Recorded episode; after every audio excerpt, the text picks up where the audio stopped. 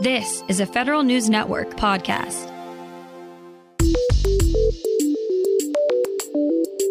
Coming up on today's Federal Newscast, federal employees' demand for mental health services overseas is rising, but help for them is spread thin. HHS surpasses targets for hiring military spouses. And bid protests spiked in fiscal 2022. Those stories and more in today's Federal Newscast.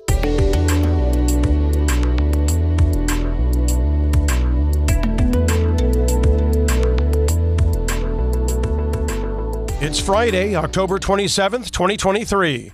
Welcome to today's episode of the Federal Newscast. I'm Peter Musurlian. The Cybersecurity and Infrastructure Security Agency is pushing back on a proposed budget cut.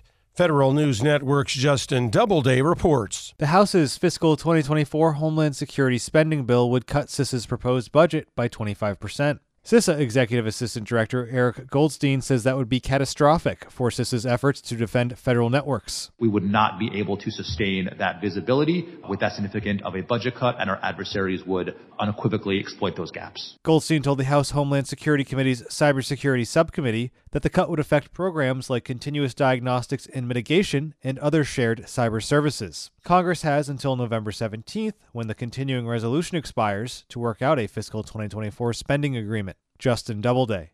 Federal News Network. The Department of Veterans Affairs supports parts of a bipartisan bill to refine its process for firing employees. Federal News Network's Jory Heckman has more. The VA says it has the tools it needs to remove employees accused of misconduct or poor performance but the department supports provisions in the LEAD Act. The bill would standardize how VA builds a case against employees facing disciplinary action and train the entire VA workforce on the ins and outs of that process. Tracey Therit is VA's Chief Human Capital Officer.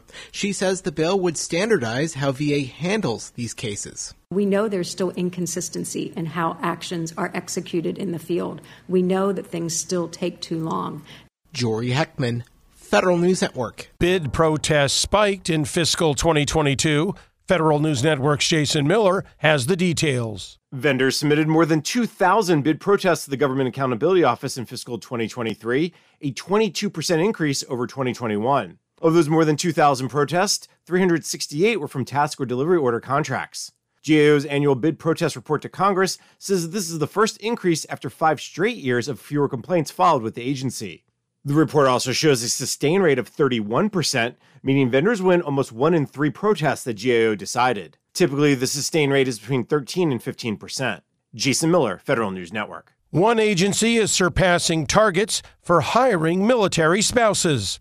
Federal News Network's Drew Friedman has more. The Department of Health and Human Services has majorly increased its recruitment of military spouses in just the last year. A special hiring authority lets agencies appoint military spouses to certain federal jobs and forego the traditional hiring process. Even with that authority, some agencies are still struggling to hire more military spouses. But for HHS, a hiring event specifically targeting that group was the key driver to bringing more candidates in the door. HHS Chief Human Capital Officer Bob Leavitt shares the results. We've increased the hiring of military spouses by 36% in our department.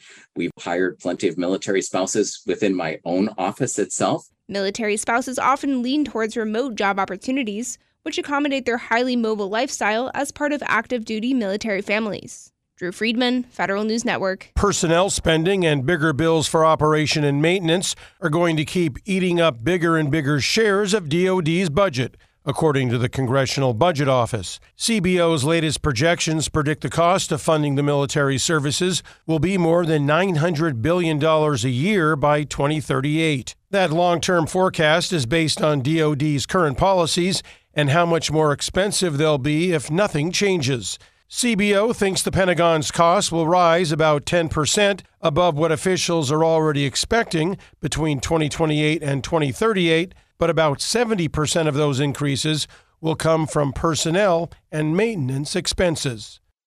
Federal employees' demand for mental health services overseas is rising, but psychiatrists employed by the State Department and the U.S. Agency for International Development say they're already spread thin. Many of these mental health experts cover more than a dozen posts overseas. They tell the Government Accountability Office they're challenged by a lack of electronic health records and a lack of local mental health services. GAO finds overseas demand for psychiatrists has increased since the COVID 19 pandemic and the war in Ukraine. Ahead of open season, federal employees can now start taking a look at the different healthcare options that are out there. An online plan comparison tool for the Federal Employees Health Benefits Program, or FEHB, is now updated with data for 2024. The feature on the Office of Personnel Management's website lets feds weigh the cost and benefits of their current health enrollments against other options available through FEHB. This year's open season, when feds can make changes to their health care options, runs from November 13th to December 11th. The Defense Department's new campaign plan to prevent suicides by military personnel is trying to stem the tide. A new DoD report found suicide rates of service members increased by 3% in 2022 over 2021 and has been gradually increasing since 2011. The campaign plan has five lines of effort and associated tasks to strengthen the department's suicide prevention strategy, including more than 100 actions directed by the Secretary to help prevent suicide among members of the armed forces. On the positive side, DoD reports that suicides by Reserve and National Guard members decreased by 12% and 18%, respectively, last year. Customs and Border Protection is laying the groundwork for a major IT contract. In a request for information this week, CBP details potential plans for a single award five year blanket purchase agreement for application development and operation and maintenance.